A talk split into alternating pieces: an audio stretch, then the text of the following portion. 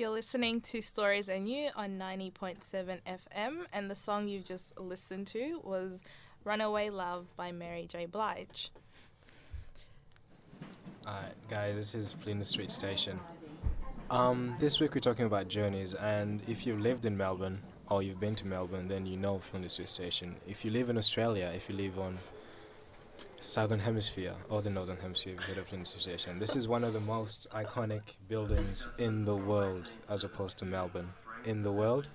And it has actually an interesting sort of history behind it. It was built in the 1850s if you guys don't know, it was built by actually two railway workers, which was kind of when I found out that was the most amazing thing that I'd heard like all year about Flinders Street Station. They held a competition in 1850 to design a station to be built in Melbourne, which was back then the Melbourne terminus. And these two railway workers, um, Ashworth and James, James Fawcett, I repeat, James Fawcett, designed this building. And for all their trouble, they only got 500 pounds, which back then was a lot of money actually. Um, it was a lot of money, but anyway, this station. What was incredible about this station? Um, it was the first station to be built in Australia, and in the 1920s, when Melbourne had this gold rush and everyone was flooding in from Melbourne, from Asia, from England, from Europe, uh, it was considered the busiest train station in the world. And in the in the 19 the early 1900s, it had like a concert hall, it had a library, it had a little creche like a nursery where the babies can come in, like mothers put actually brought their babies to the station to get taken care of.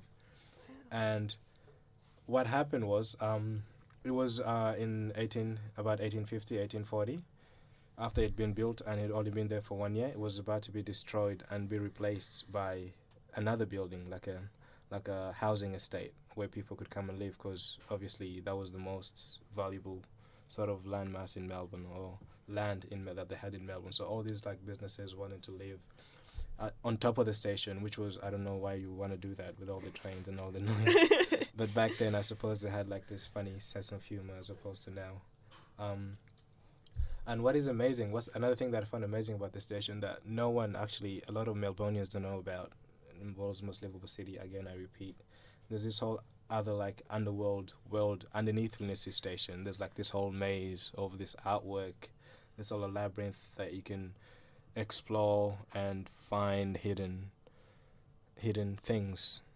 I don't know what else to call them. They're like this amazing artworks by like international acclaimed artists that just in Melbourne that no one ever visits, which I've, which is kind of sad in its own way. But it's also good because it's quiet and you can go over there, look over all the artwork, and no one's bothering you. Have you guys? What do you guys think about Flinders Street Station? I like it. I love the types of people that it attracts. like you know how like people sit on like yeah. the steps and like everyone's just so different, like visually.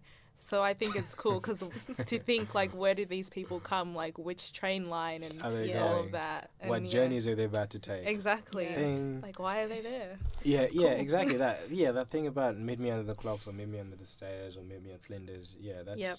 That's like it's the place where you can say, "Hey, Flinders," and everyone will just know yeah. that you're going. Like you don't need like, sometimes even like, sometimes like um, like if I say to my friends, "Meet at Flinders," we may end up getting a bit confused because there are a few different places that yeah, you Flinders could, Lane. Yeah, you know, um, like when we had some family friends come down and um, we were like Flinders Street Station, and I was like the place with the big clocks, and they're like, "What are you talking about? the place with big clocks?" The yellow building. yeah, the yellow building.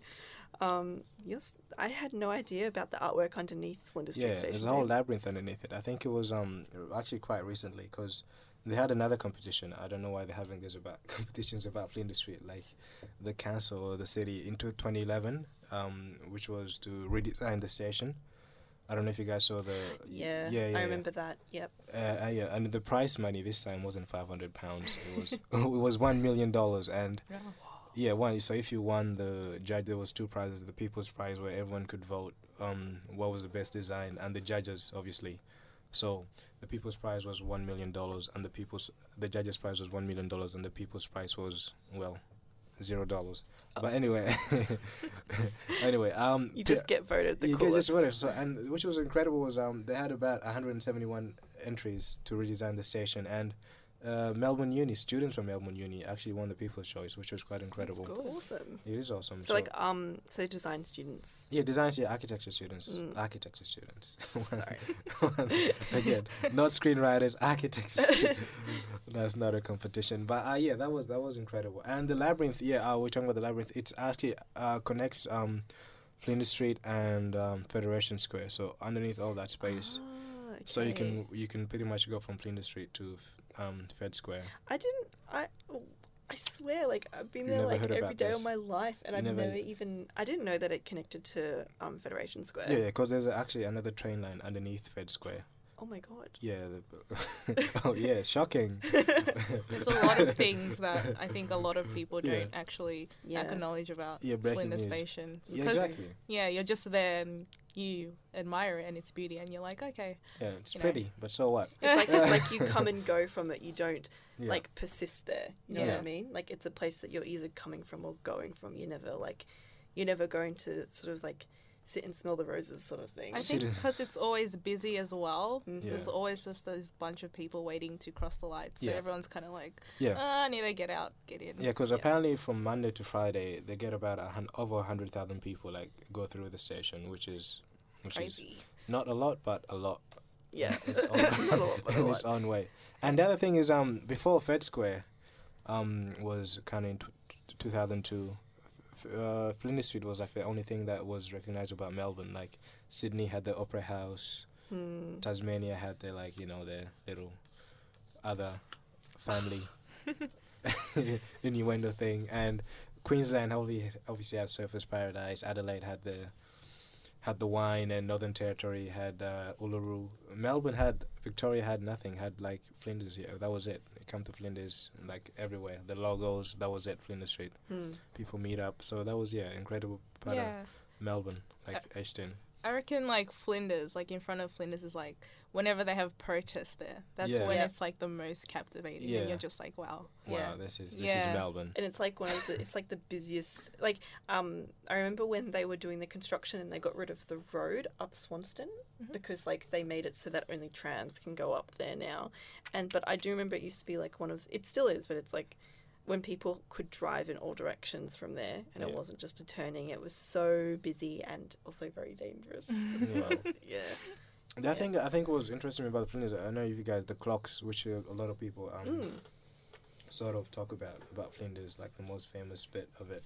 Um, apparently, or not apparently, actually, when they first made, like when they first come to the station, they, they didn't actually they, they didn't actually work as in like normal like mechanical clocks. They used to have like a railway worker with like a long ass pole, like this long pole, had to manually like change the clock of wow. like this eight clocks, eight times a day, which was about eight no, eight times a day, eight times a day, eight eight hours, yeah, eight times a day, eight times two, which is, Evrim. What? Eight times two, which Why is are you throwing this me? sixteen.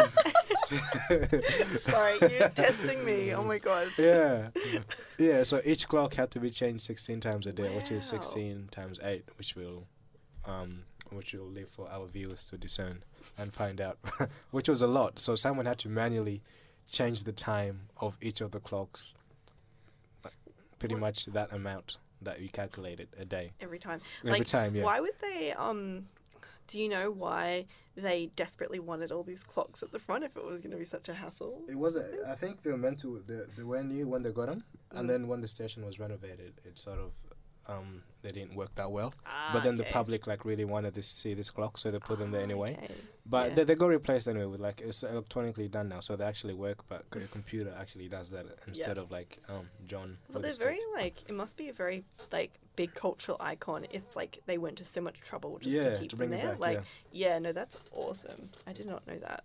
Imagine if like the people sitting on the stairs at Flinders Street had to move every time someone like came with the pole. To, like, they wouldn't be very happy. No, it wouldn't, be the, yeah, that wouldn't be the yeah, wouldn't be the cultural icon it is today. No. no but thinking about if we're in war right now, I would think like Flinders would be like like if it was not I don't want to say Germany, but if like New Zealand. New Zealand? Okay, I'm not gonna incite like World War Three, but um yeah, Flinders Street is awesome and you guys in the street Good segue. Good segue. Alright, guys. Um, that was Flinders Street Station. Um, you're gonna listen to "The Roads of Trials" by Austin Wintory. Stay tuned, guys.